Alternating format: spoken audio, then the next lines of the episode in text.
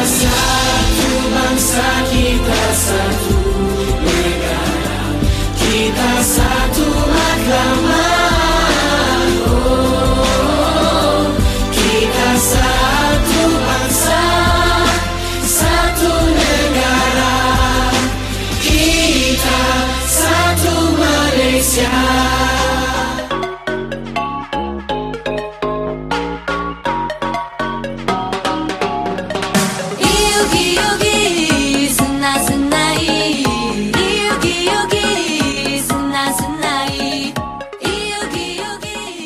巴，你好，斯拉马大当科，欢迎来到台马大不同。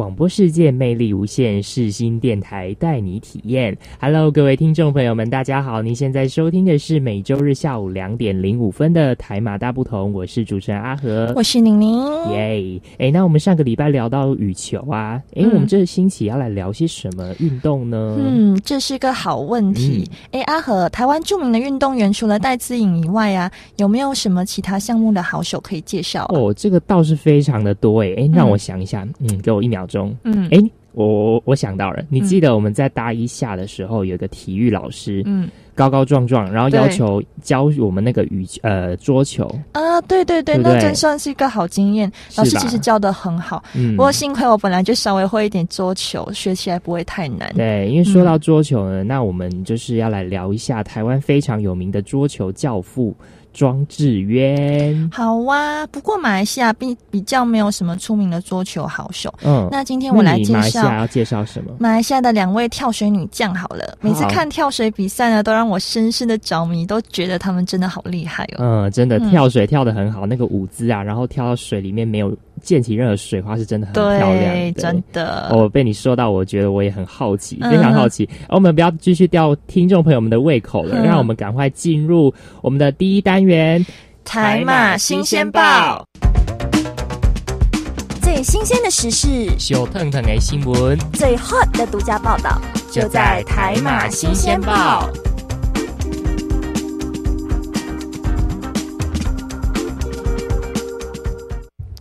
欢迎来到新闻讨论专区，我是宁宁。我是阿和。今天要分享的新闻呢，是二零一一年的一则报道，标题是“马来西亚跳水华裔三姐妹，我们一直并肩作战哦，到底是哪个、哪华裔三姐妹？我们来看一下啊、她们三位呢都是在马来西亚出生，”。嗯，可是她们却有着华人典型的就是脸孔，一看就知道是华人。嗯，然后她们是就读在马来西亚，这这要是什么大学？布布特拉大学是伯特拉大学，哦对，，它算有名的大学这样。国立大学蛮有名的。然后他们会说一口流利的中文，然后很爱听周杰伦的歌曲。对对，那这三位姐妹花呢，都是马来西亚跳水队的的的成员，因为他们三个都是对，嗯，跟马来西亚的那个亚裔的运动员，这是叫什么？潘德利啦，哦，潘德利啦，对，但是在马来西亚是翻译潘德雷啦。哦，对。那翻译名不同嘛。对。然后他们都是在那个中国的深圳大运会上，嗯，为马来西亚的祖国奉上了一银一铜，哇哦，其实也是很厉害啦，我觉得。对呀、他们在参加首个跳水项目女子双人十米跳台比赛中获得铜牌，但以容貌和人气而论呢，马来西亚的华人选手梁敏仪无疑是当之无愧的冠军。据马来西亚的媒体介绍呢，作为马来西亚第一代跳水运动员，她在大马跳水界有“跳水公主”之誉，也有媒体评价说她的美貌甚至超过了郭晶晶。嗯，哎、我觉得让我想到那个 Elsa 那种画面，对，就是那种很曼妙的那一种跳舞的舞姿，我想象成跳水的那种样子。对，嗯那果然呢，其实在这一次的深圳大运会上呢，嗯，当他出现在混合区的时候，真的是观众为之疯狂，引来不少中国媒体的这个是叫菲林是什么意思？呃，这个我也看不太懂。它就是一个好，就是简单来讲，它就是一个呃中国的一个跳水的球员。嗯，对，可能他然后他的风头就是已经几乎已经是盖过旁边跳水冠军的王鑫。对，然后当听到有媒体夸她漂亮的时候呢，梁明依就很羞涩的笑笑。她说：“她其实平时不太关注场外呃场外比赛的，就是场外的报道，嗯，也没有想过向娱乐圈发展。但他也承认目前他有代言在身。哦，嗯对对对，那其实呃，从小就是对于呃，从小视服明霞，就是从小把明霞视明霞视为是他偶像的梁明仪呢，嗯，他其实继承了中华子女传统跟责任的这个担当。对，就是什么担当呢？是跳台双人比赛发挥不佳呢，都是我造成的。也就是说，他有非常强烈的，就是呃自我的责任心，他不会怪他的搭档，像潘德雷利拉或嗯。潘德雷拉，就是翻译名，对，嗯。然后他就就会鼓励对对手他的 partner，不是嗯。对手，就是他的 partner 合作伙伴，就跟他嗯讲说，哎、其实你已经表现的很棒了，其实是我没有做好，对，对。那他其实，在公众面前呢，他显示出一分从容和淡定，因为嗯。他是八八零后嘛，对。只，要会比九零后来的比较淡定一点。对，然后呢，据他的教练介绍说呢，他的性格非常温和，很听话，在训练时呢是毫无怨言的。对，那在另一位华裔女孩张俊宏眼里呢，她被称为梦之队的中国跳水队实力超强。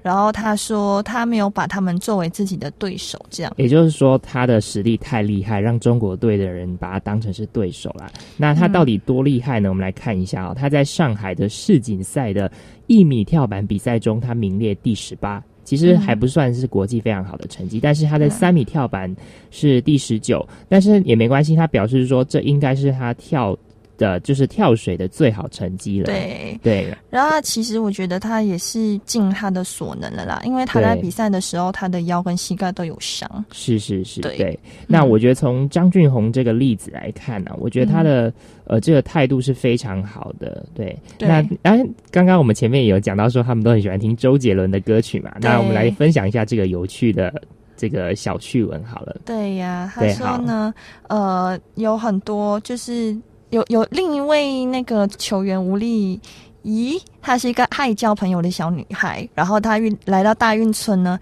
她也认识了很多乌克兰啊、美国等国家的新朋友，然后呢，其他几位跳水姑娘也很喜欢周杰伦的歌。嗯，对对，对，所以他们三个就走得很近，就会携手一起，一直为马来西亚并肩作战下去。对，那嗯其实我觉得这是还蛮有趣的，因为我觉得运动的时候大家都喜欢听歌，那对听周杰伦的歌，我觉得还蛮适合他那种律动的那种节奏。对，嗯好，嗯那其实近年来呢，跳水的项目在马来西亚呢，其实诶算是非非非常的突飞猛进啊。因为我搜集资料的时候，我看到说是发展很迅速。这就是在二零一一年到二零一五年那一段时间发展是蛮迅速，这几嗯年可能有稍微慢下来一点点。啊、就是有一点稍微瓶颈嘛，还是说，对，嗯，因为可能教水跳水教练可能人比较少的缘故。嗯，啊、师资方面了解。对，好，那呃，就是从其实过去是呃二零说二零一二到二零一四嗯是发展很迅速，对对对对。嗯好，那没关系。那现在呢，其实人民也开始喜欢上这个运动了。嗯那这三位华裔女孩跟马来西亚当地的少数民族女孩呢，潘德利拉呢也是同一师出同门啊。。嗯对然后都是非常著名的教练，叫做杨柱良弟子，对对，然后教他们的。好了，那我觉得我们今天的新闻呢，也就分享这个非常有趣的嗯三、华裔三女子跳水了。对那让我们赶快进入我们的第二单元台马歌中剧。注意注意，最好听的是新广播电台 AM 七二九 FM 八八点一，Turn on your radio now。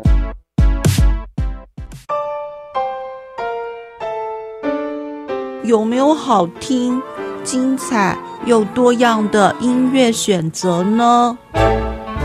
有的，欢迎光临 AM 七二九 FM 八八点一世新广播电台。在这里，我们保证全年无休，三百六十五天，提供各式各样多元的音乐风格，满足您对音乐的所有想象。广播世界魅力无限，视听电台带你体验。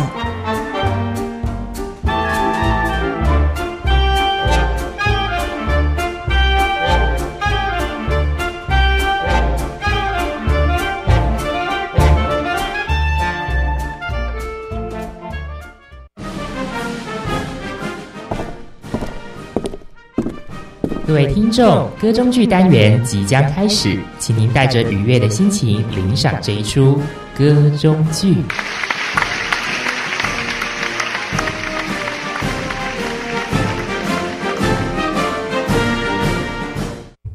哎阿和我没有搭档跟我一起打桌球哎有人跟你一起打吗？哎这么难得你是我们班就是还蛮有蛮多男生欣赏对象，你怎么可能没有人跟你打桌球、啊？呃，你现在在说什么？不要好了，没有乱开玩你的，开玩笑而已。鸳鸯谱，好不好？好好好好啦，那你那你要跟我一起打吗？啊我刚好就在休息啦。好啊，好啊。咦，奇怪，为什么我的球一直发不过去啊？哎、你不要急，不要急，你要用老师教的方法，我觉得你试试看，应该就可以过了。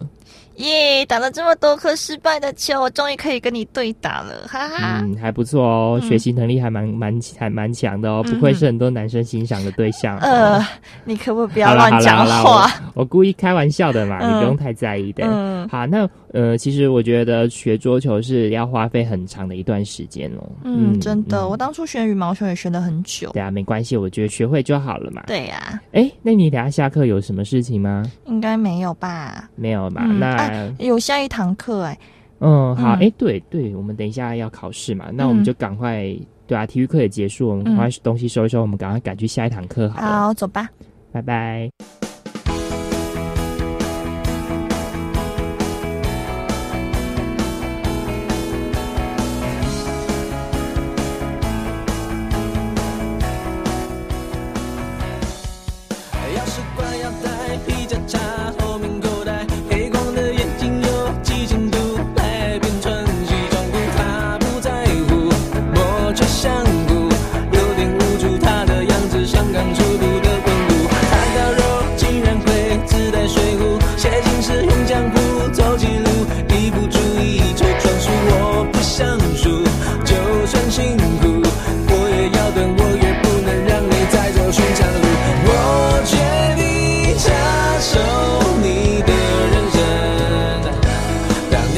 世上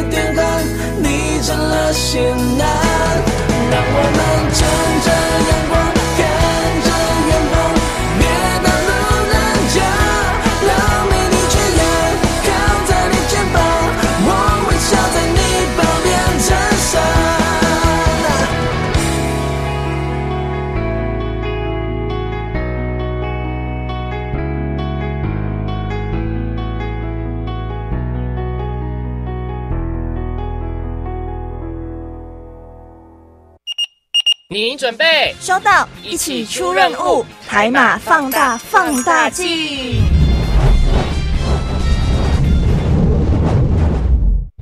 欢迎回来，您现在收听的是每周日下午两点零五分的台马大不同，我是宁宁，我是阿和。欢迎来到放大镜单元。耶阿和，我们今天要聊些什么呢？哎，我们今天要聊的就是桌球啦。不过嗯桌球要聊谁呢？其实我们刚刚在前面其实也透露了，就是要聊台湾的桌球教父庄智渊，嗯还有那些三三华裔小公主的 那个跳水呃，对，员。今天我会介绍的是潘德利啦，就是马来西亚翻译潘德雷拉跟梁敏仪。对对对。好，那我们先从台湾的好了。好，台湾先你开始好那我先稍微介绍一下庄智渊这个人。嗯好，庄智渊呢，他是一九八一年呢，也就是呃四月二号出生在台湾。他的绰号呢、是台湾桌球教父，哇，嗯非常的伟大。嗯出生呢在台湾高雄市，是嗯台湾桌球的运动员。嗯那庄智渊呢，在二零零三年的十二月呢，到达他生涯最高的排名，世界排名第三。哇哦，也是很厉害，我觉得很不嗯简单。对。并且呢，同时获选二零零三年的台湾十大杰出青年，嗯，跟二零零三年及二零一二年的台湾运动金奖得主，哇哦，那我现在查资料。我才发现说啊，其实庄智渊呢，他好像真的是出出生在桌球世家，哎，是是他父亲，曾经是全国的双打冠军，哇哦，然后妈妈呢也是国家的代表，也曾经是国家代表队成嗯员。那哥哥则是大专国手，对，哇哦！所以他家呢，就是庄家在他很小的时候就经营桌球馆，所以他八岁的时候就开始学习打桌球，然后母亲是他的启蒙教练。这样讲，其实他的爸爸妈妈都会在他的那种呃，就是小时候他生活在那种耳濡目染之下，对，就是都打桌球啊，可能都当当饭吃了之类的。嗯那他哥哥也不简单诶，大学就当国手了，真的真的很厉害。对对对，好，那他大概是在一九九三年呢，嗯就进入国家桌桌球的二队训练了。然后，二零零二年夺得国际桌总巡回赛总决赛男子单打冠军。哇哦，对那我觉得他要打进冠军，他一定有他的就是就是球技的厉害点嘛。那我们来分析一下，嗯其实他的右手横握球拍结合快攻，还有一种叫做弧圈打法，对、哦我觉得非常的厉害。也就是说，呃，如果我们拿桌球拍，不是就是右手拿拍子对嘛？对对对，然后就是像这样子扣起来，嗯，那你看他是用快攻快拍的方式来打，所以其实呃，我觉得在球场上你是用取以速度取胜，你就已经赢了一大半了。对，对然后他在一九九九年呢，在德国。跟其他德国人对打的时候，就是用这种方式来取胜的，因为你看他的速度嗯太快，让人家很难去适应。对，嗯那他在我记得他在二零零三年也有一场很厉害的公开赛，好像也、也也就是哎巴西公开赛，你要讲一下这一个？他他赢得了他人生第一个国际桌种职业巡回赛，对，就是在巴西的公开赛的男子单打冠军。是然后，并在同年年底，他的个人世界排名呢就上升到第三位，啊也是个人生涯的最高排名。嗯，然后隔年呢，他进入他二零零四年雅典奥运会男子桌球单打八强，最终败给中国好手王浩。然后在男子双打的比赛呢，他蒋跟蒋鹏龙搭档，最后在十六强不敌波兰选手的组合。不过我觉得也没关系啦，因为比赛本来就有输有赢。对对，嗯那我觉得庄志渊他也很棒哦，他也嗯推广就是桌球的运动。你看，他还盖了一，就是他自自己掏钱跟人家合资盖了一栋叫致渊桌球运动馆。嗯，对，然后就是培养更多的桌球好手这样子。对然后他陆陆续续呢也比了非常多的甲级联赛啊，譬如说、嗯呃俱乐部的，就是有一个布莱梅俱乐部的比赛等等。然后他也打进了一些四强啊，或是五，就是更好的名次这样子。对，其实我觉得庄智渊好像到现在为止，他都还有在台湾的桌球界有在有是有对，但是他他因为他的球龄也算很很长，所以他也是像我们之前介绍的羽球一哥嘛，嗯就是李宗伟，嗯他也是非常长，是二十年嘛。差不多。对，所以嗯其实你知道那种运动伤害跟过度运用肌力，其实也让他就是要喘让贤啊，对。对啊，应该也是差不多，是啊也是差不多要到退役的时间。对对对，你知道他还有比过奥运啊，我觉得嗯也是很厉害。对，我觉得其实能打进奥运赛的八强以上都已经很不容易了。对对对，对，因为是来自全世界各地的好手跟你一起嗯。在比、比赛嘛。嗯，对。那他好像是在二零一六年的里约奥运男男子桌球单打三轮第三轮败给奈吉利亚的非洲桌球第一好手，然后马德里阿鲁纳啊就是这一位选手。对，然后于三十二强首场比赛就遭到淘汰出。对，但是我觉得就是球是圆的嘛，嗯对啊，所以有时候比赛就是会有有输有赢，那我觉得没有关系啦。嗯，好，那我们现在休息一下，听一首歌哦。那我们来听这个是追光者，嗯对，我们来休息。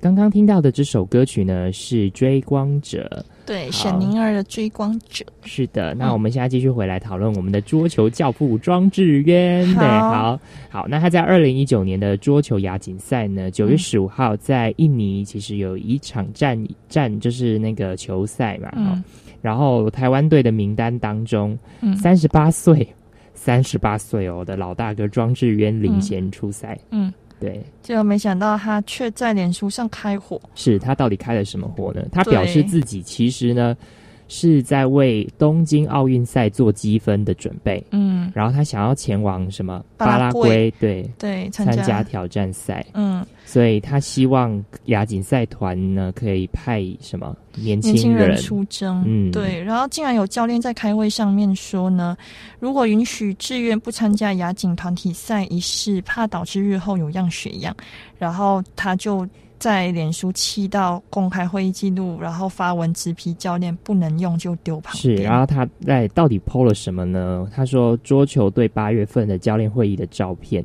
嗯。文中呢他也表示说要去争个排名积分为奥运。飞到南美洲，我愿意吗？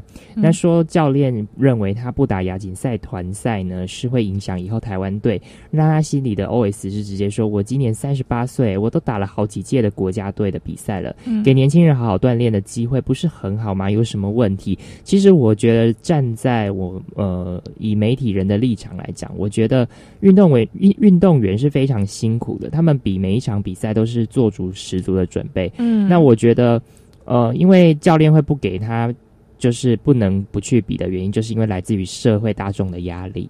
因为嗯大家都会期待他有更好的表现嘛，那如果不出赛，可能就是球迷就会说，那你为什么不出赛？到底是什么原因？然后你就必须要给个交代。所以我觉得有时候运动员是要给他们适度的休息是很好的。嗯李宁，我觉得你你会怎么想呢？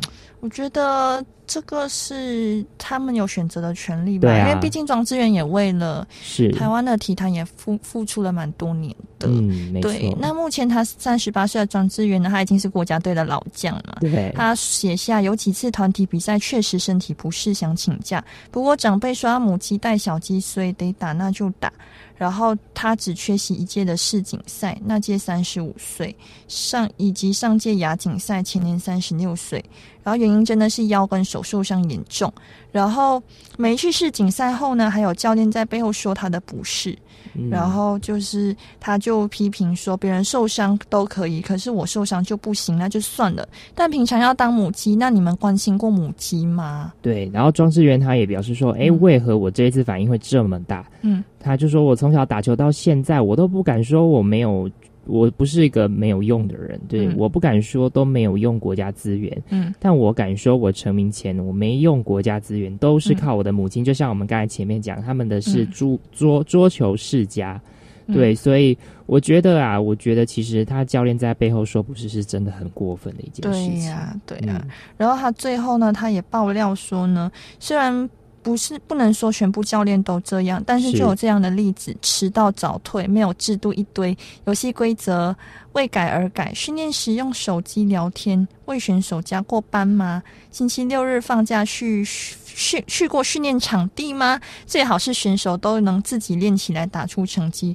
然后坐在后面爽，收割说我是他的教练。对，那我们其实从刚才上面这个事件，我们其实可以归纳出庄智渊这个桌球教父他是一个什么样的人？他就是一个很愿意为国家去牺牲奉献。你看他已经投入这么多届，我嗯觉得休息一届是非常合理的一件事情啊。嗯，是吧？然后你你你就是，然后他也愿意给年轻人机会啊，因为嗯他就说我要退贤，我要让贤啊，对，嗯所以我觉得这是一个非常好的学习典范，就是嗯你你不要贪图那个位置，就是我该休息了，我就好好去休息，对。对，没错。那我们桌球的稍微简介先分享到这边，嗯我们接下来介绍就是，诶，那三华裔跳水姐妹好了，今天就是介绍两位，就是梁敏梁敏仪跟潘德雷拉。那潘德雷拉呢，她是马来西亚的女子跳水运动员。嗯，然后她是马来西亚史上在校夏季奥林匹克运动会跳水比赛中赢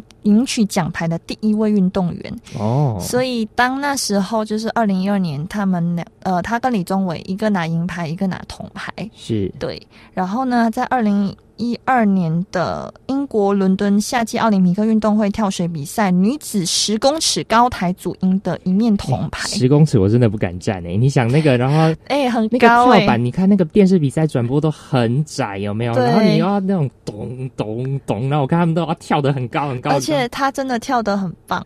那时候他好像他才还还蛮年轻的，他今他是一九九三年出生的嘛，啊啊，现在应该是二十现在已经二零一九了，所以至少他已经十二二十二十六岁了。对二十26六岁岁，那时候是二零一二年嘛，是，九减二对啊七七年前，对，嗯，很诶、他其实七年前很，他好像才差不多快二十岁那时候，所以其实是蛮厉害的。厉害。，对，然后他在二零一三年就当选马来西亚的十大杰出青年。嗯，嗯，然后呢，他其实二零一零年十一月他就已经代表马来西亚参加广州的亚运会了。对，然后就出战女子十公尺高台及双人十公尺高台三个项目，他跟梁敏仪合作赢得双人十公尺高的银牌，然后再在十公尺的高台个人项目夺得一面铜牌。对我我觉得跳水最好看的是什么？就是两个人合作的那个默契度要很高，对，尤其是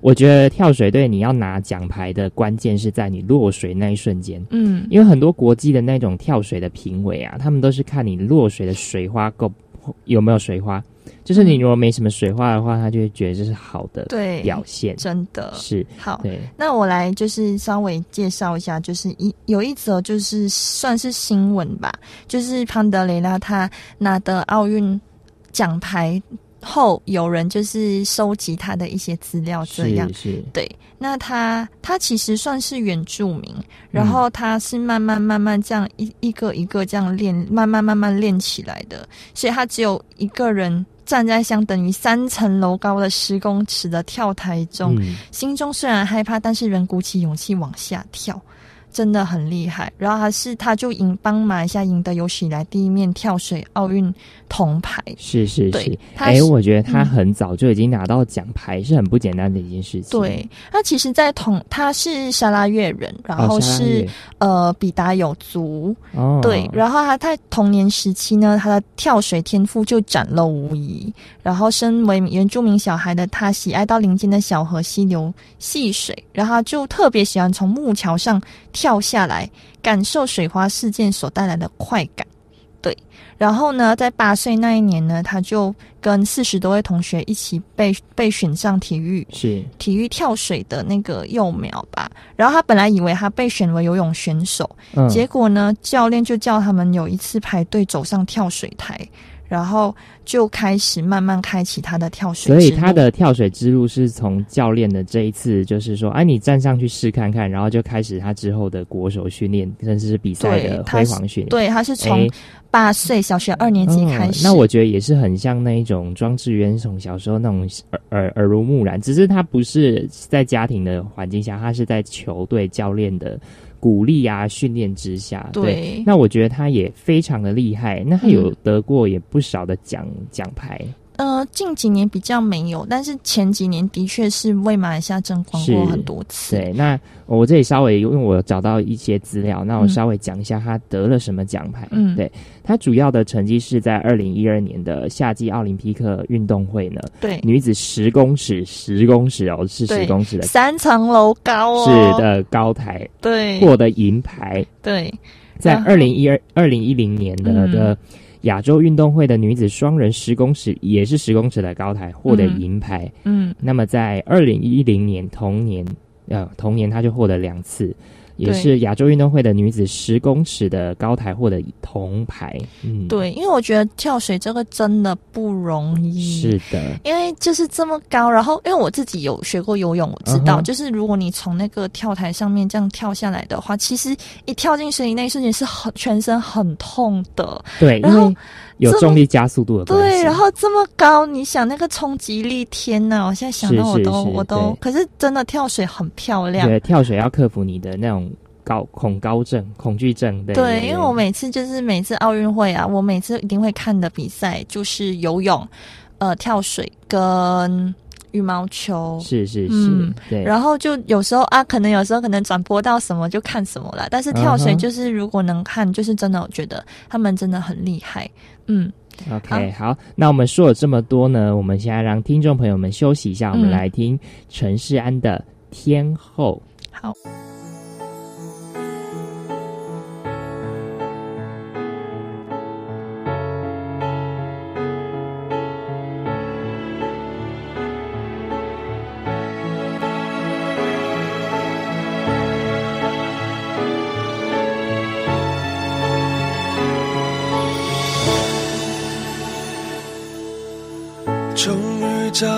借口，撑着醉意上心头，表达我所有感受。寂寞渐浓，沉默留在无耻角落。你说的太少或太多，都会让人更惶恐。谁任由谁放纵，谁会先让出自由？最后一定总是我，双脚悬空，在你冷酷热情间游走，被侵占所有，还要笑着接受。我嫉妒你的爱气势如虹。像个人气高居不下的天空，你要的不是我，而是一种虚荣。有人疼才显得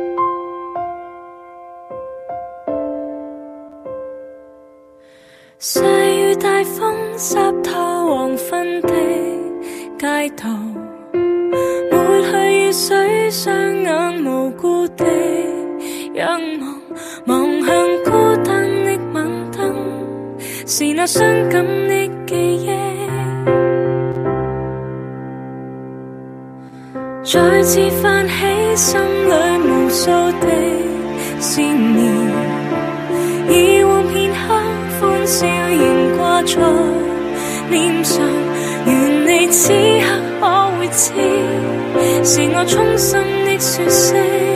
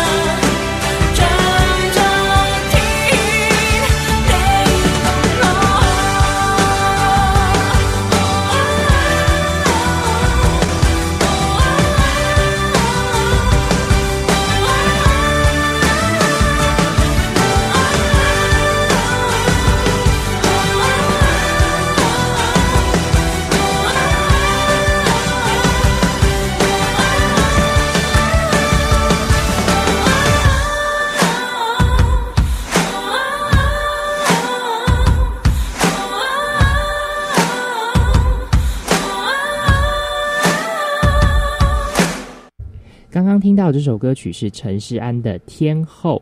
呃，那我们继续来分享关于华裔三女子的故事吧。就是梁敏仪好了，先对，然后她呢，梁敏仪是一九八四年十二月四日出生的，然后是马来西亚女子跳水运动员。她在马来西亚的跳水界有“跳水公主”的美誉。哦然后曾参与五届亚洲运动会，获得二银五铜，共七面奖牌。哦，对，然后他二零一零二年呢，他就已经代表马来西亚参加亚洲运动，会。然后夺得女子双人三米弹板的铜牌。然后四年后呢，她再次参加，也连夺了女子三米弹板个人及双人项目的铜牌。所以这个算是她的首度首度的那个处女秀了，嗯就是刚刚出来比赛。你看她刚出来比赛就三米的弹板，你看三米多高啊？嗯，至少应该有一层楼 这么高。我觉得，有哦有一层楼大概三米，对。对，好，那她后续呢？我觉得她也是继续的出征。她在二零一零年的时候呢，梁敏玉呢，呃敏仪吧，梁我们敏仪翻翻译是敏仪啊、嗯梁敏仪对、嗯。代表呃马来西亚参加广州亚运会，出战女子一米弹板、三米弹板。就是跳板的意思，然后跟嗯。双人三米跳板以及双人十公尺高台，他这时候就已经挑战十公尺高台的对。这四个项目。对，嗯，然后他跟谁合作呢？他跟吴丽仪合作，赢得三米跳板的银牌。嗯我觉得这是很呃，单人跟双人就是难度是不一样的，对双人更难。对双人你要有默契，对，除了有嗯默契之外。其实有时候你知道上场前你练习再久嘛，可是嗯有时候你上一上场你就会那种紧张临场，嗯，还有那种观众会在台下会，就是会很欢呼、会很吵，那你就要克服你内心那一种那一种抗压力、嗯抗压性。对，所以对，我觉得那不只是默契，还有你的临场感。嗯，对，然后呢，他后来又在跟潘德雷拉一起夺得双人十公尺高台的银牌。然后，呃，这是他历来三次参与亚运以来最好的成绩。对对对嗯对，那对，然后他人生人生其实你难得有几次奥运，可是我觉得这样讲其实应该不是不太对，应该是说你能进到奥运就已经很不简单了。对所以你能进到奥运一次也好，我觉得就已经很厉害了。嗯，对，好，那这位跳水公主梁敏仪呢，她希望呢再来出征奥运会。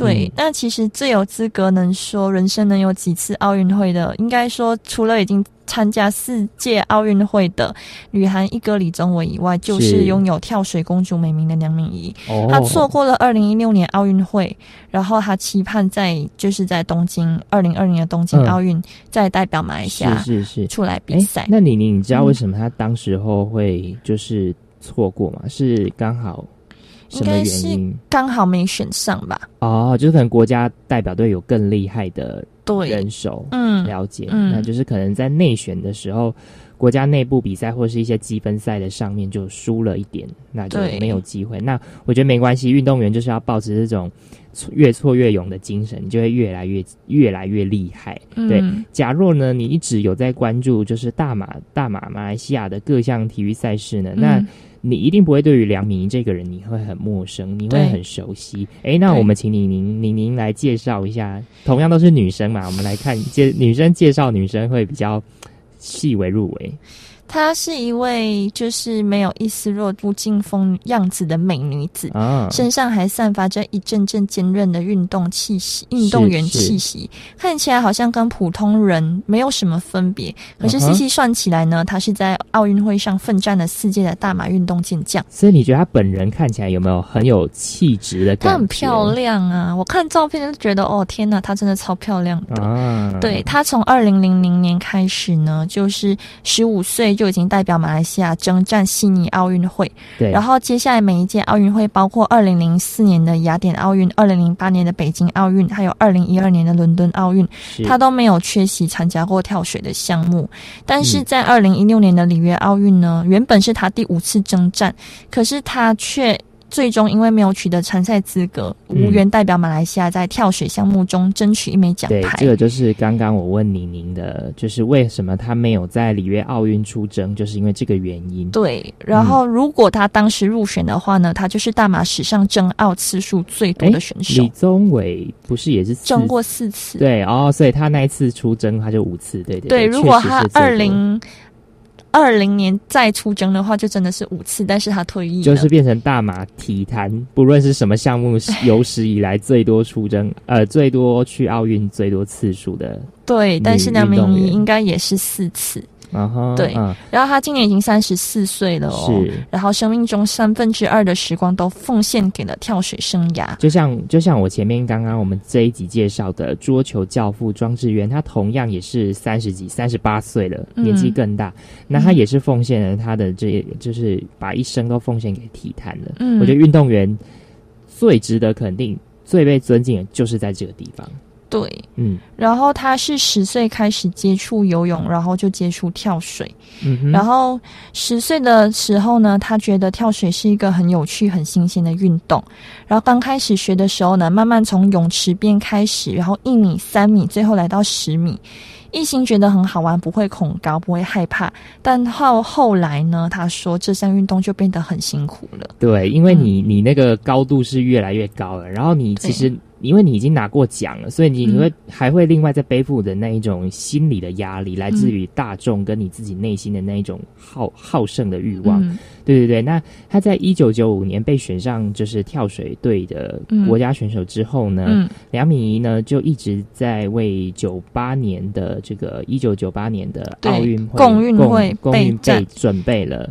对，嗯然后他十一岁便在 Jaya 九十八的计划下加入了大马跳水国家队，作为大马第一批跳水运动员。然后，可是他其实那时候年龄太小了，所以接受国家队的训练，对那时候的梁明仪来说是一件非常艰苦的事，情。因为你年纪太小，有些动作可能训练上你可能没有办法很厉害的到教练要的那种动作标准对动作，因为你年纪太小，你还没办法去领悟到。现在我们来听一首歌曲，邓紫棋的《喜欢你》，我们来休息一下。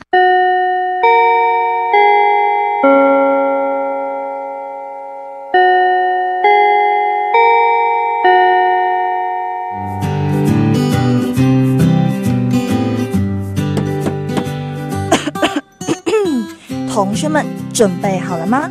我们要来总复习喽。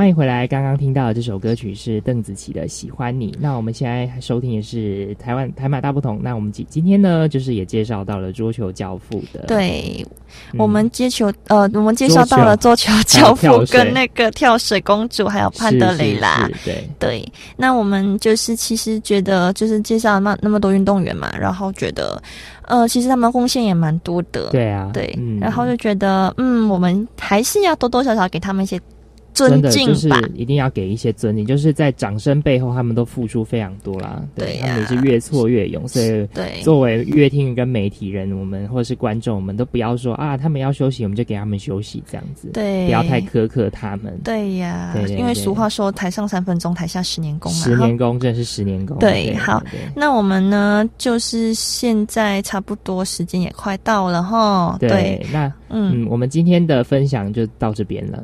对，然后记得下下个星期同一时间同一频道世新广播电台 AM 七二九台马大不同准时陪伴大家哦。对，喜欢节目的听众朋友呢，继续追踪我们的粉丝专业，还有按赞跟分享哦。嗯，然后最上送 最后送上一首陈歌曲，就是陈威全的《只怕想家》。下个星期再见啦，拜拜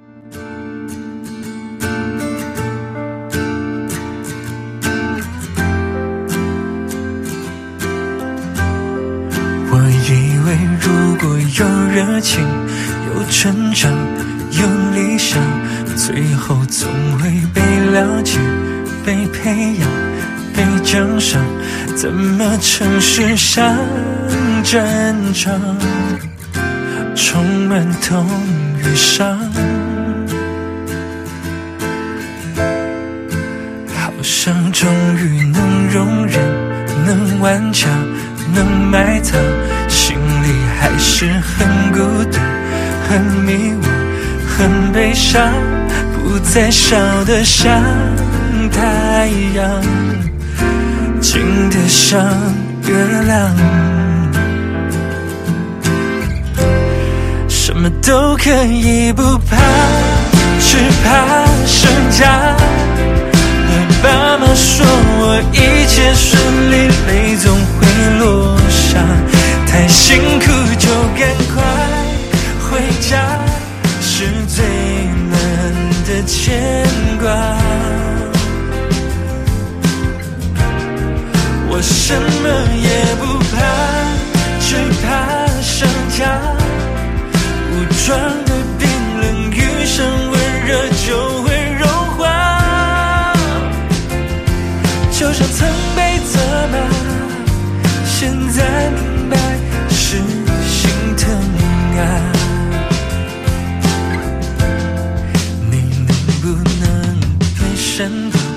别，复杂，别说谎，痛快承认太遥远，太漫长。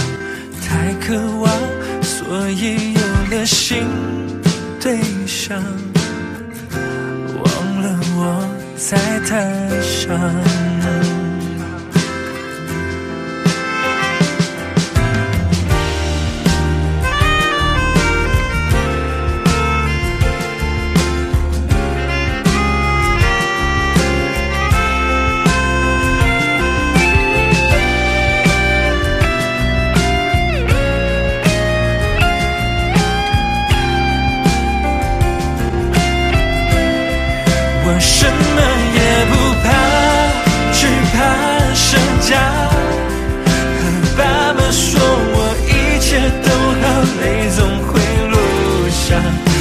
辛苦